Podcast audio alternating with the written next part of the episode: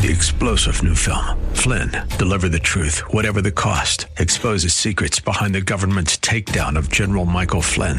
Flynn knew what the intel world had been up to. He ordered the first audit of the use of contractors. This set off alarm bells. He told the truth. He was the most dangerous person for Donald Trump to hire. They had to get rid of Flynn. Flynn, deliver the truth, whatever the cost. Available now. Watch it today. Go to salemnow.com. Salemnow.com. If we look to the answer as to why for so many years we achieved so much, prospered as no other people on earth, it was because here in this land we unleashed the energy and individual genius of man to a greater extent than has ever been done before. Those who say that we're in a time when there are no heroes, they just don't know where to look. The sloping hills of Arlington National Cemetery, with its row upon row of simple white markers bearing crosses or stars of David, they add up to only a tiny fraction of the price that has been paid for our freedom. As for the enemies of freedom, those who are potential adversaries, they will be reminded that peace is the highest aspiration of the American people. We will negotiate for it, sacrifice for it. We will not surrender for it now or ever. We are Americans.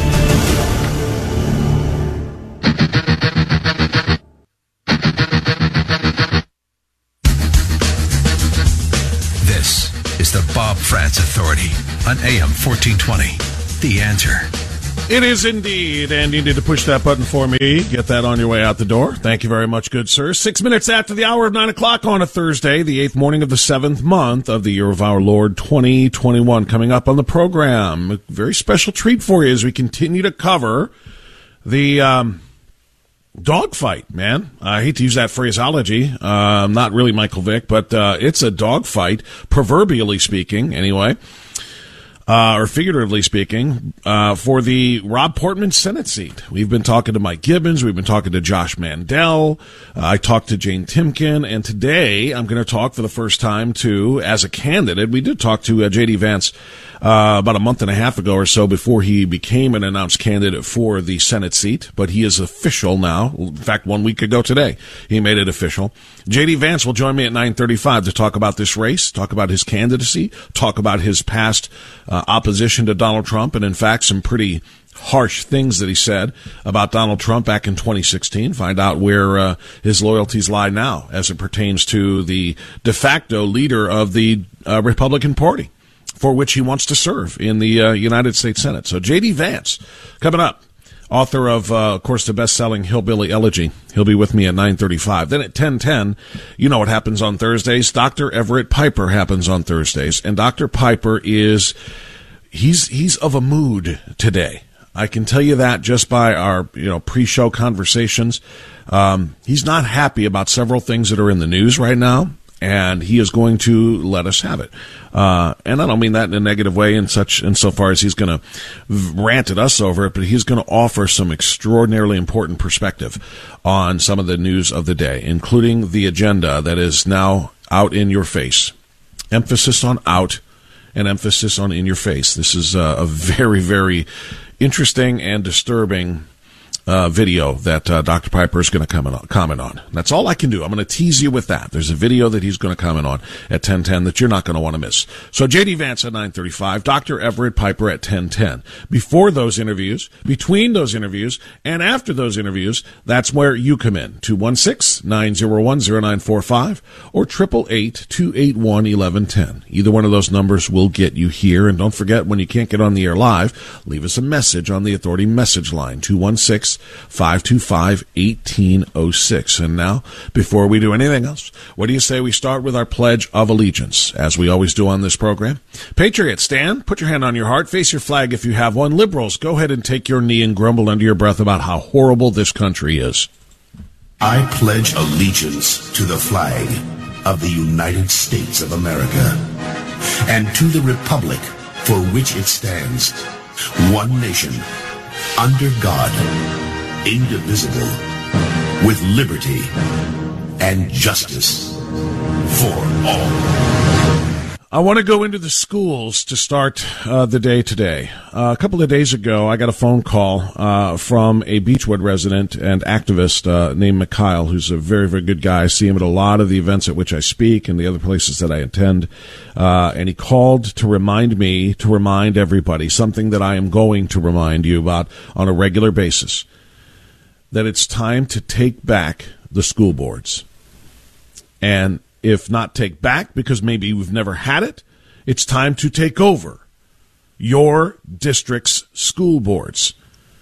I'm telling you, we have to make this a full on campaign because things are getting worse, not better, when it comes to the indoctrination of your kids. It used to be you didn't have to worry about indoctrination until they got to college. And you just hoped that as you raised them from birth to age 18 and sent them off, that what you raised them on would hold over and see them through the indoctrination of the far left professors campuses, organizations, activists, and so on and so forth that pull and ruin so many good kids from really good families.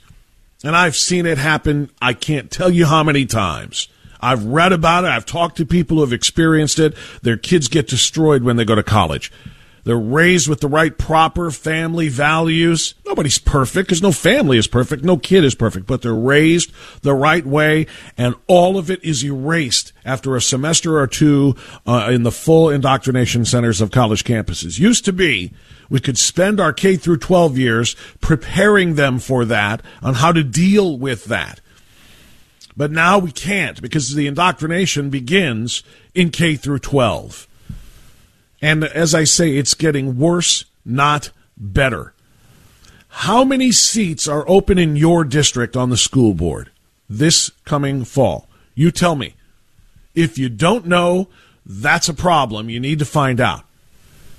As Mikhail told me, literally, there are five school board seats on every board in every district in the state of Ohio. Five seats. And every odd year, and this is an odd year, 2021, at least two, sometimes three, sometimes four, if somebody is not just termed out, but you know whose seat is not up for for uh, reelection, or they because they just resign or they leave.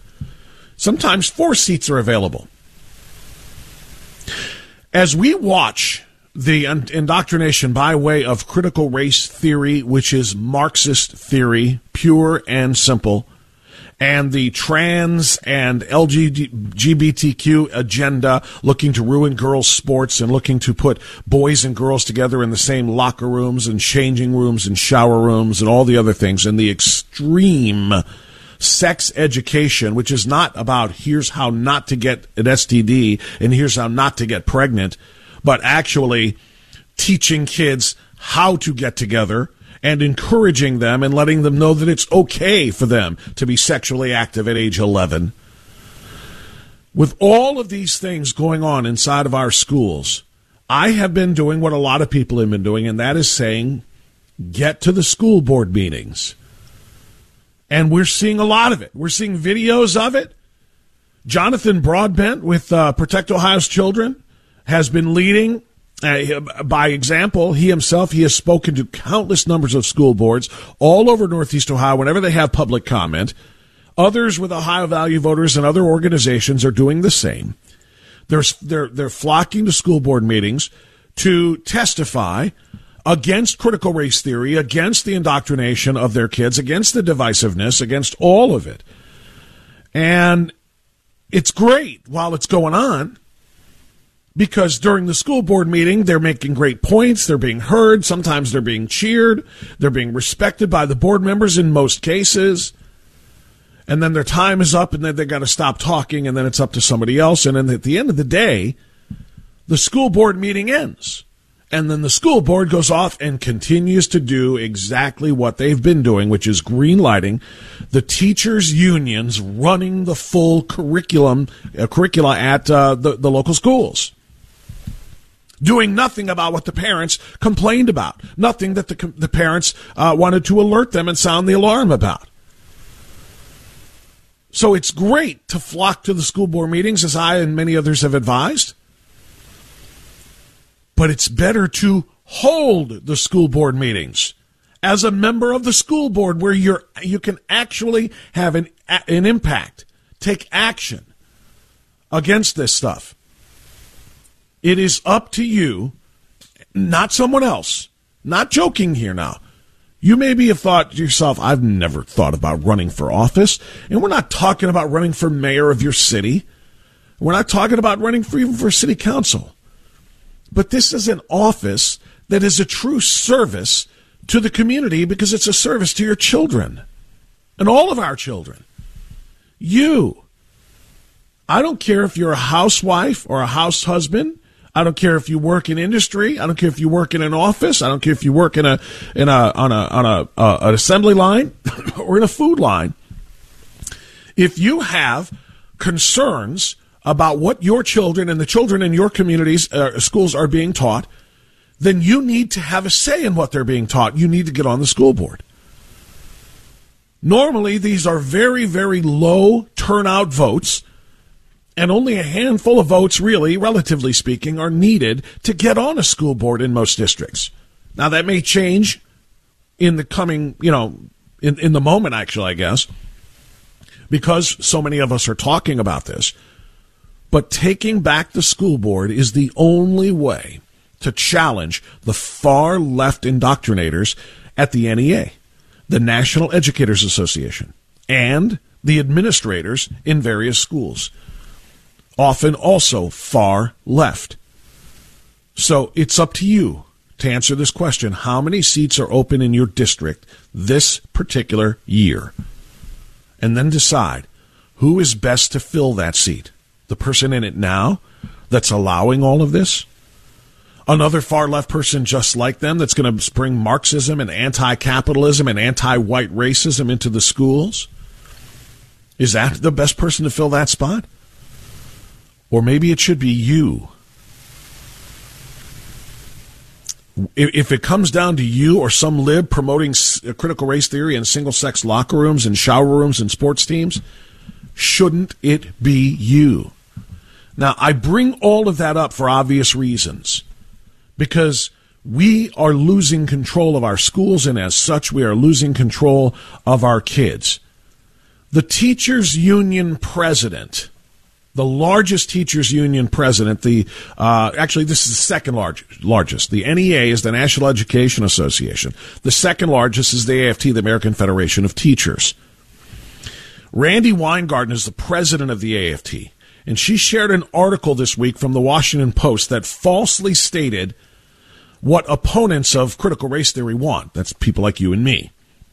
While captioning the article, Weingarten wrote incredibly important piece about why these bans on teaching history and discussing racism in the classroom are so dangerous. Our students deserve to have the freedom to learn and discuss this in school. The statement is completely objectively false because opponents of critical race theory including the states that have banned the teaching of it in public schools, like Florida. There have been about eight states that have done so already.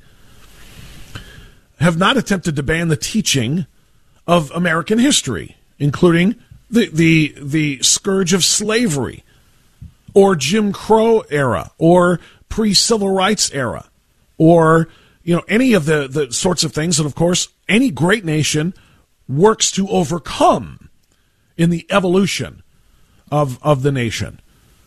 Nobody has ever said we shouldn't teach those things. We do. We always have. I learned about the Civil War and I learned about what caused it. And I learned about slavery and I learned about civil rights and all these things in school. And so, so, so is pretty much every other kid. Nobody's saying don't teach those things.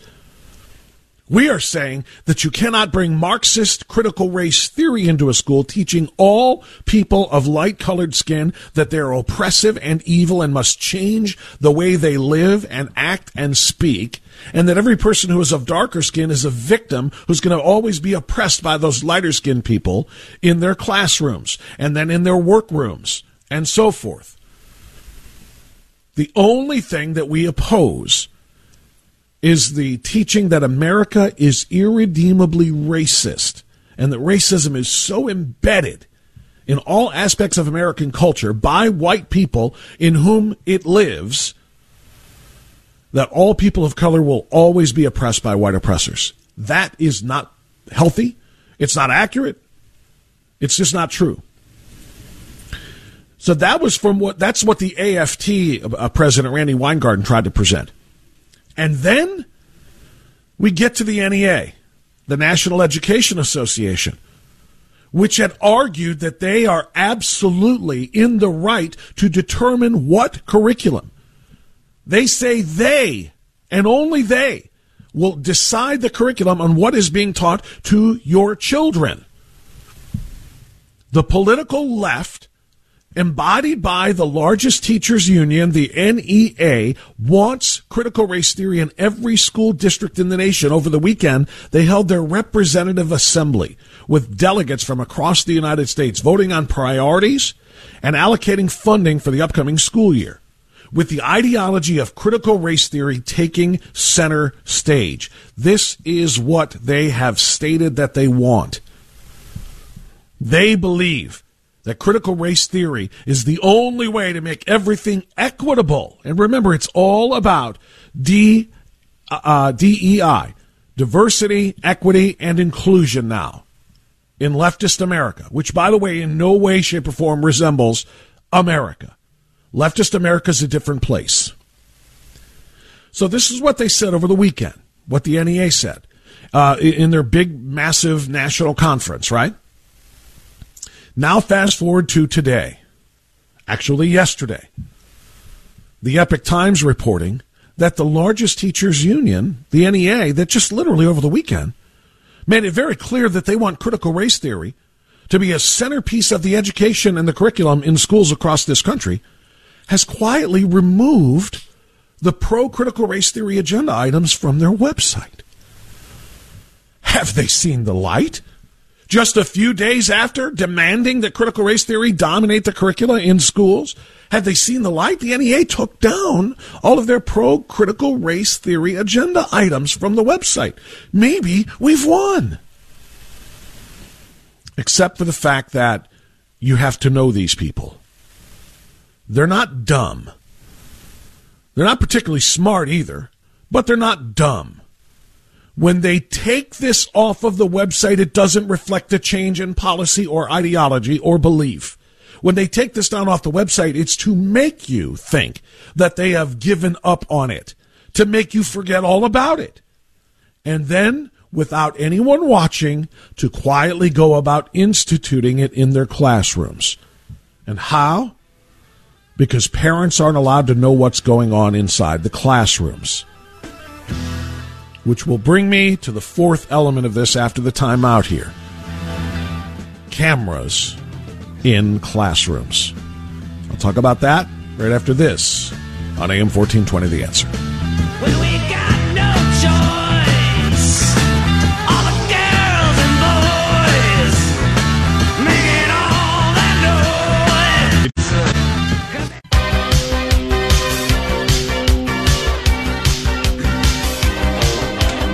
Okay, 926. I was uh, going to dive into the cameras in school issue, cameras in every classroom issue.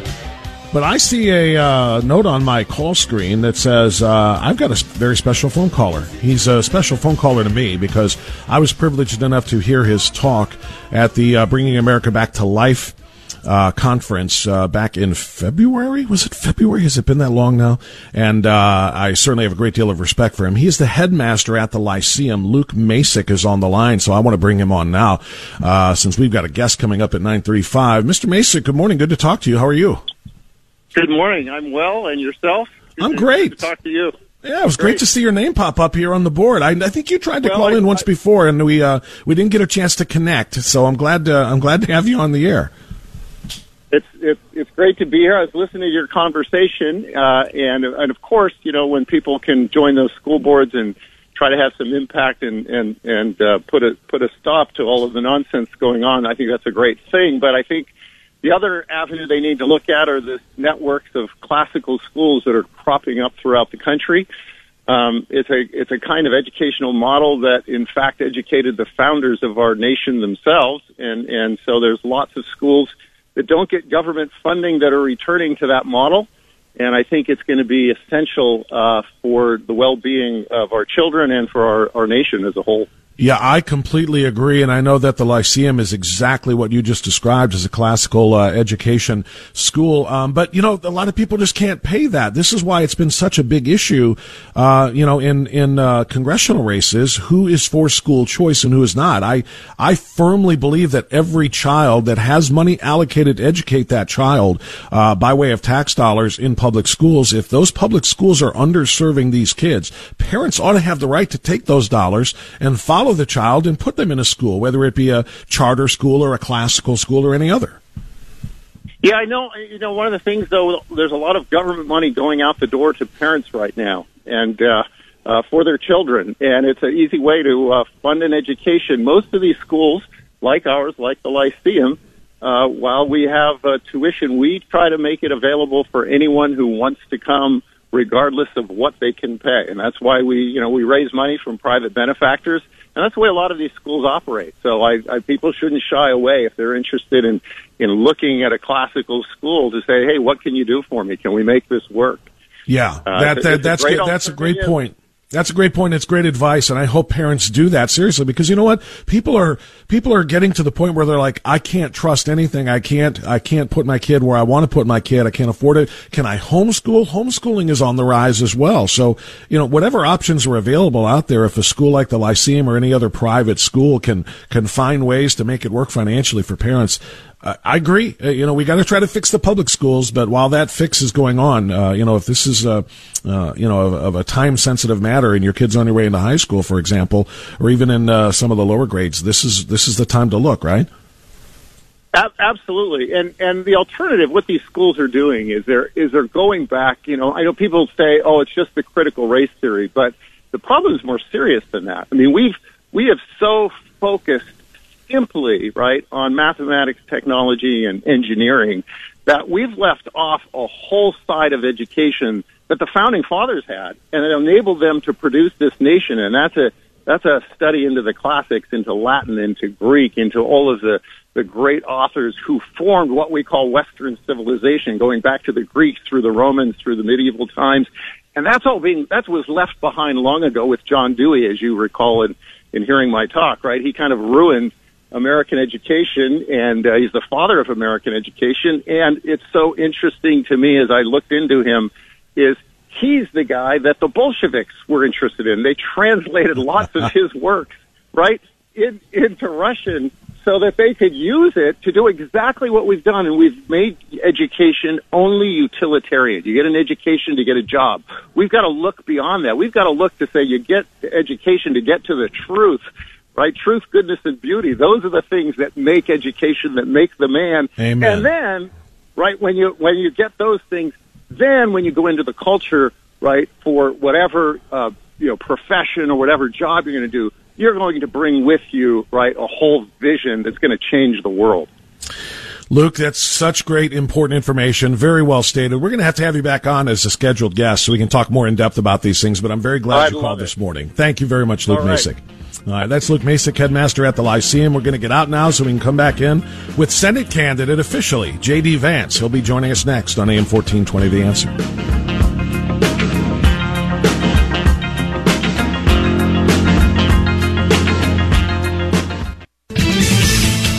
This is AM 1420, The Answer. WHK, W273, DG, Cleveland. A service of.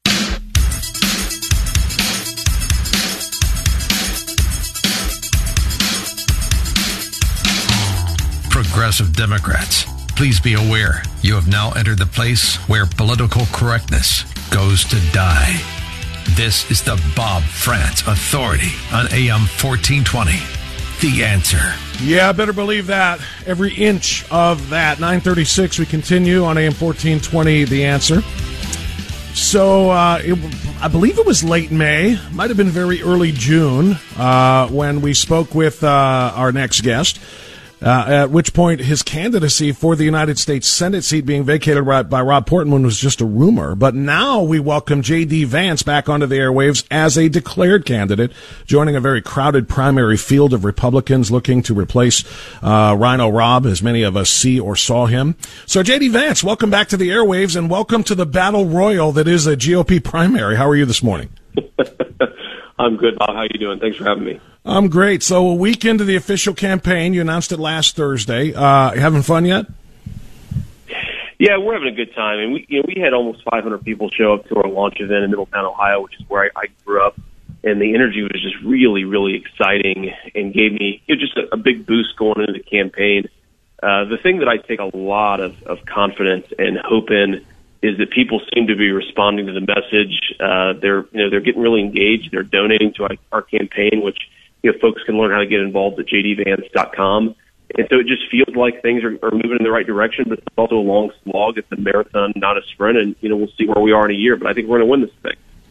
Why did you want to get into this? You know, you're very successful. You have have, have a best selling book, a hillbilly elegy. You know, you kind of your your autobiography and your family's autobiography. It was turned into a very successful film, which I enjoyed uh, from Netflix. Uh, you're a venture capitalist. You got all kinds of great business opportunities. Why do you want to get into public office?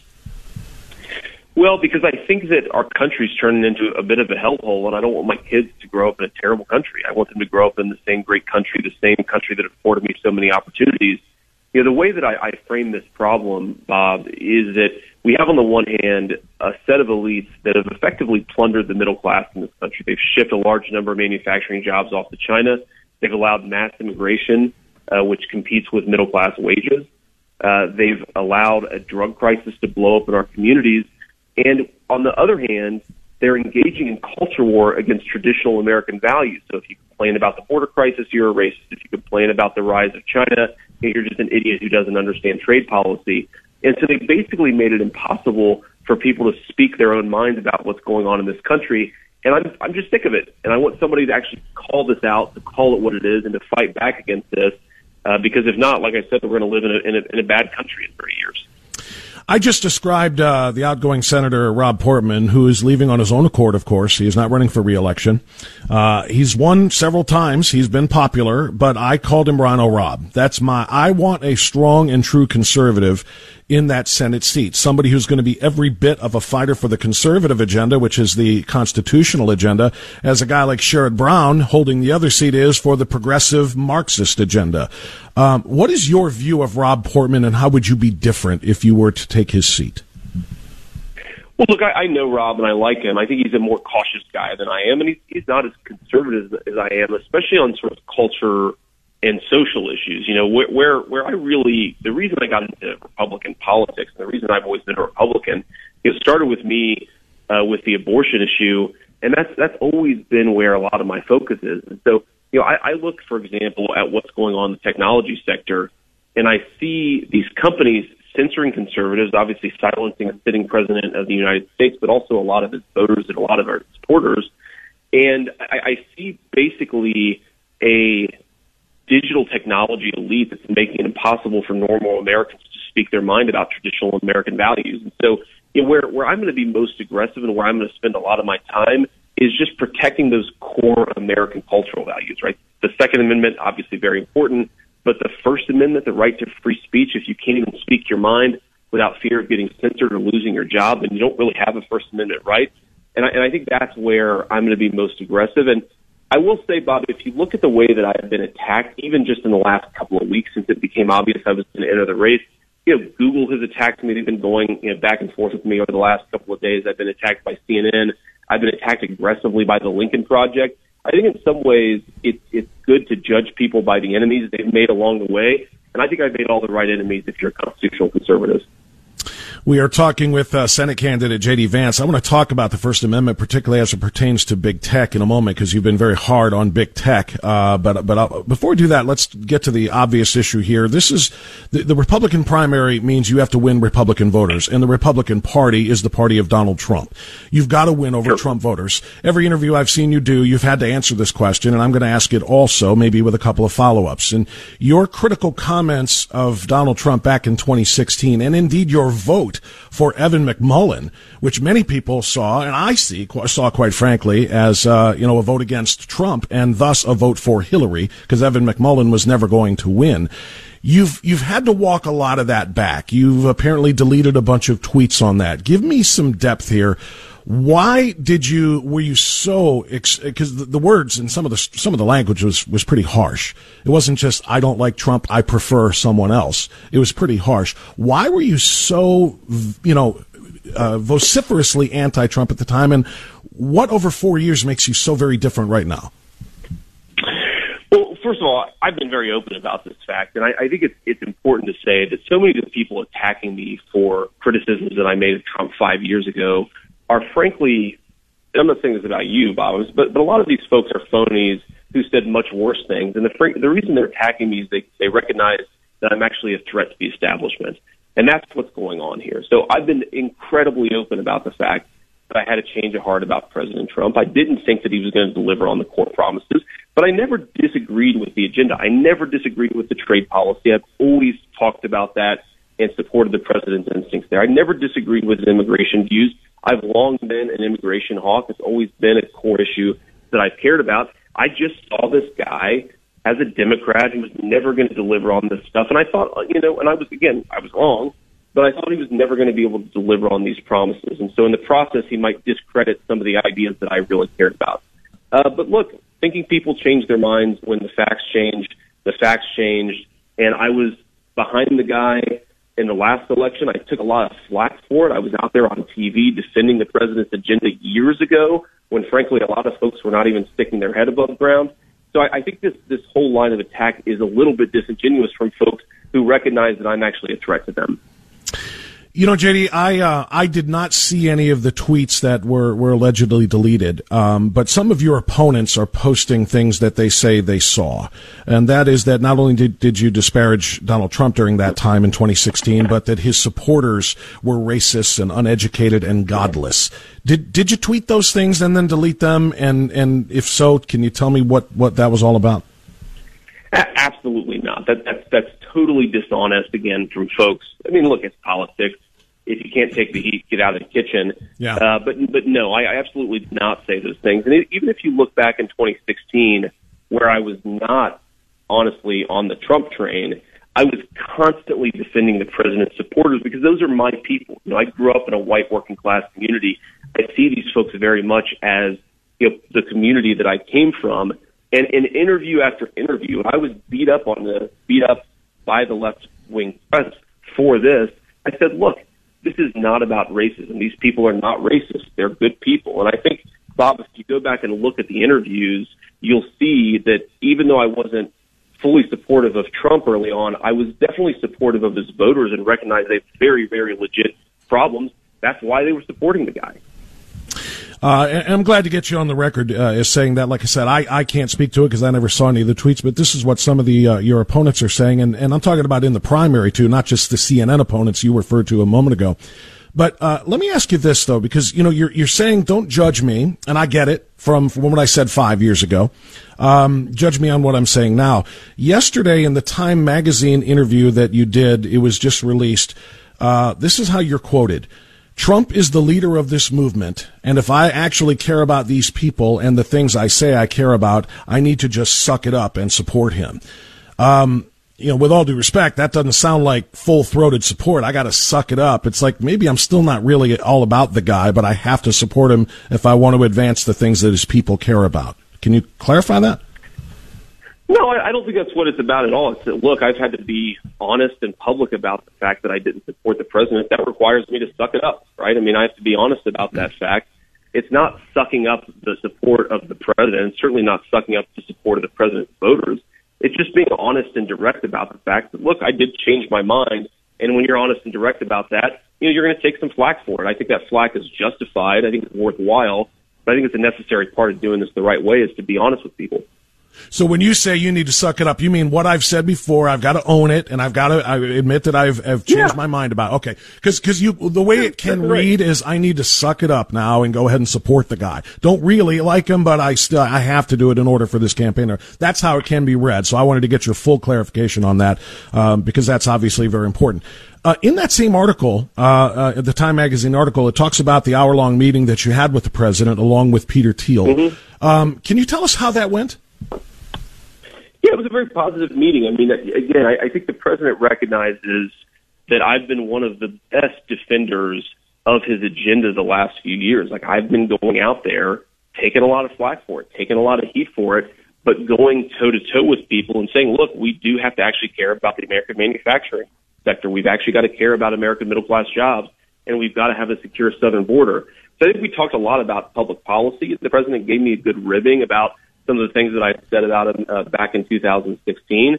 But it was a very positive conversation. I think we came away uh, with with an understanding that the president cares about these issues. I care about these issues, and I think we're in a position where. Um, you know, where the president's going to let us, as primary opponents, fight this race out. He's going to let us, you know, really prove that we're the best and that we're doing the right thing. Uh, but but but I, I think he's I think he's intrigued by what I'm doing, and we'll see what happens. We are talking with uh, Senate candidate J.D. Vance, best-selling author. Um, do you need the president's endorsement? No, hold on. Let me rephrase. Does whoever is going to win this primary need the president's endorsement to win it? Um, I don't know that they need the president's endorsement, especially if the president doesn't endorse anybody. But whoever gets the president's endorsement is going to have a huge advantage. There's no question about it. And obviously, I'd love to have the president's endorsement. I'm sure any of the candidates in the race would love to have it. Uh, but my instinct, and again, just from talking with the president very directly about it, is that he actually wants to see the candidates prove themselves. He wants to, you know, force us to show that we can get enthusiasm from voters, that we can raise the money, uh, that we can get excitement on our core message. And then I think the president may enter the race, or he may not. But I don't think it's going to happen anytime soon. J.D. Vance, I've uh, seen and heard you say a few different times that you really want to go after the tech industry. A lot of people are very concerned. You mentioned it in one of your previous comments to me about the First Amendment being sent uh, and people's voices being censored uh, and suppressed. Um, let's deal with the Peter Thiel part of this. Is Peter Thiel, who is, of course, you know, in your corner and who seeded a PAC uh, to support you, is he still on the board at Facebook, or did he resign that position? Yeah, he's he's on the board of Facebook, um, and and he's, as you may know, Bob, one of the main advocates for not censoring conservatives in the technology industry, and he's in fact supported some of the biggest companies that have allowed conservatives to continue to have a platform. There aren't many, and if you look, most of them actually have um, his fingerprints on them, or at least many of those companies have his fingerprints on them. Uh, so I actually take it as a badge of honor that the one tech titan who has spoken about against Silicon Valley's power has supported my campaign. And as you know, these campaigns are expensive. You've got to get people to buy into your message. You've got to get people to support what you believe in. And I don't come from family money. I can't rely on my my husband or my wife or my dad to write me a two million dollar check. So I've got to get out there and get people to buy into my message, and that's what I've been doing.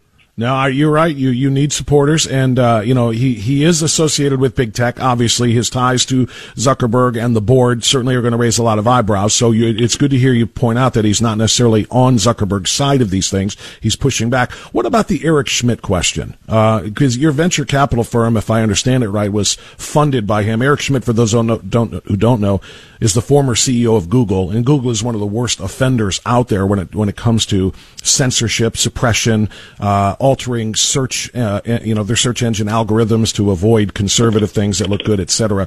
Is the Eric Schmidt issue an issue? No, I don't think so. I mean, so, so first of all, I've been locked in a debate with Google over the past 24 hours. Uh, they've been going after me for my criticisms of their relationships with the CCP. Uh, they've been going after me for suggesting they may, maybe are memory holding my website, making it impossible for folks to reach my website. And again, the reason Google is doing this is because Google recognizes that I understand how they do business, and I'm actually pushing back very substantively against their core business model. Now, Eric Schmidt is a guy who's invested in things that I've worked on in the past. Uh, there are dozens of people who've invested in businesses that I've worked on, uh, you know, over over the years. I don't think that every person who's ever invested in a company that I've worked on uh, means that I endorse that person's views. It'd be pretty impossible because the people I've worked with come from all walks of life and all political persuasions. You go into business with people because you're trying to make money, not because you buy into their politics. Yeah, well, there's no doubt about that. That's what business is all about. Uh, JD, just a couple more quickies. Uh, Nancy Pelosi. Sure. Nancy Pelosi is uh, is uh, uh, selecting, putting together a January 6th select committee to investigate what happened uh, in the breach at the Capitol on January 6th. And of course, we know this is all over what happened on November 3rd. What is your take on the November 3rd election? Was it a fair and just result uh, that we got? Uh, and what is your take on the idea of this January 6th commission that she is putting together? Is this just a third attempt to impeach Donald Trump, this time kind of, uh, you know, metaphorically? Yeah, so, two, two quick things on this. First, I think the election had some very serious unfairness and irregularities. The two that I always point to are, first of all, we know that in the state of Pennsylvania and other states, they changed the rules for how they were going to cast and count absentee ballots in a way that's frankly just inconsistent with both the U.S. and the state constitutions. We know that happened. It's a big problem. The, the second thing, the, the thing I almost worry the most about is that we know that there was information negative about the Biden people, the Biden family, and their business dealings that was censored by the technology industry. I've seen evidence that suggests that if those stories had not been effectively deleted from the public memory by big tech, that Trump would have won a few million more votes, and that would have been the total margin in the election in the first place. So I think there are very obvious problems with what happened on November 3rd. I've, I've been very upfront and open about that. Uh, and I think it's important for us to continue to call this out because, again, if you don't have control over the flow of information in your society, you're not really a free society. If big tech controls what we know and what we learn, they can even influence the outcome of a presidential election. And I think, unfortunately, in 2020, they did. I think the January 6th, well, you know, commission or whatever they're calling it is just a total joke. And, and I do think it's an effort to impeach Donald Trump a third time. But I think it's also an effort to impeach his supporters. And you have, you have, you know, 75 year old grandmas who did nothing but walk into the Capitol peacefully after the Capitol Police opened the doors, who are sitting in jail without an effective trial, without no real legal remedy. And that's happening at the same time as our government is doing nothing about actually making sure that woman gets a fair and free trial. That's, to me, the bigger concern with what happened on January 6th. Yeah, there were some bad actors. Yeah, there were clearly sure. some people who were doing some bad things. But the idea that this was an insurrection to overthrow the government, it's just ridiculous. And I think it's being used as a pretext to effectively persecute an entire political movement in this country. Yeah, no, I completely agree. And by the way, when you pointed to big tech and their role in covering up that information prior to the election that could have garnered Trump more votes, I think you're half right. The other half was the mainstream media. In that Time article, you say when you stop trusting the press, uh, in the same way it has a transformative effect on the way you see Donald Trump and the movement. Do you trust the press, or maybe better asked, last question of the day, uh, Donald Trump used to say, and still does, but when he was president, he said that the mainstream media is the enemy of the people. Is he right? I think he is, and there are some good journalists out there, but I think many, many of our mainstream reporters are engaged in active propaganda, propaganda against the conservative movement. Let me let me just give one example to harken back to 2016. So you may remember the famous quote where if you trusted the mainstream press, and at the time I sort of took what they said at face value, Donald Trump said that all Mexicans were rapists criminals, right? That was the that was the accusation. If you actually look at what Donald Trump said in his announcement speech in 2016, what he actually said was the Mexican government, when they're sending people across the southern border, they're not sending their best people. Some of them are rapists, some of them are criminals, some of them are good people. It's the famous quote, right? So yep. if you actually look at the substance of what Trump was saying sometimes, you realize that it was totally inconsistent with the media narrative that was being sold. And when you recognize that fact, I mean, that's, that's a transformational recognition. I, I know for me personally, but also for a lot of people, when you can't trust what the press says, then you have to figure this stuff out for yourself. And unfortunately, we also have social media, which is controlling the flow of information. Because yeah. getting the truth is really hard, but patriots have to do that work because otherwise we're going to lose the country if we don't know what's actually going on. You're right. People have to do their homework. They have to do their legwork to really get to the bottom of it because you cannot trust the mainstream media. And as you say, the flow of information via big tech. JD Vance has joined the battle. It is going to be a battle royal, no question about it. JD, thank you for the time today. Thanks for answering the tough questions. I appreciate it. We'll talk again. Thanks, Bob. All right, that's J- JD Vance. Uh, it's 9:56. We're way late. I'll be back after the news.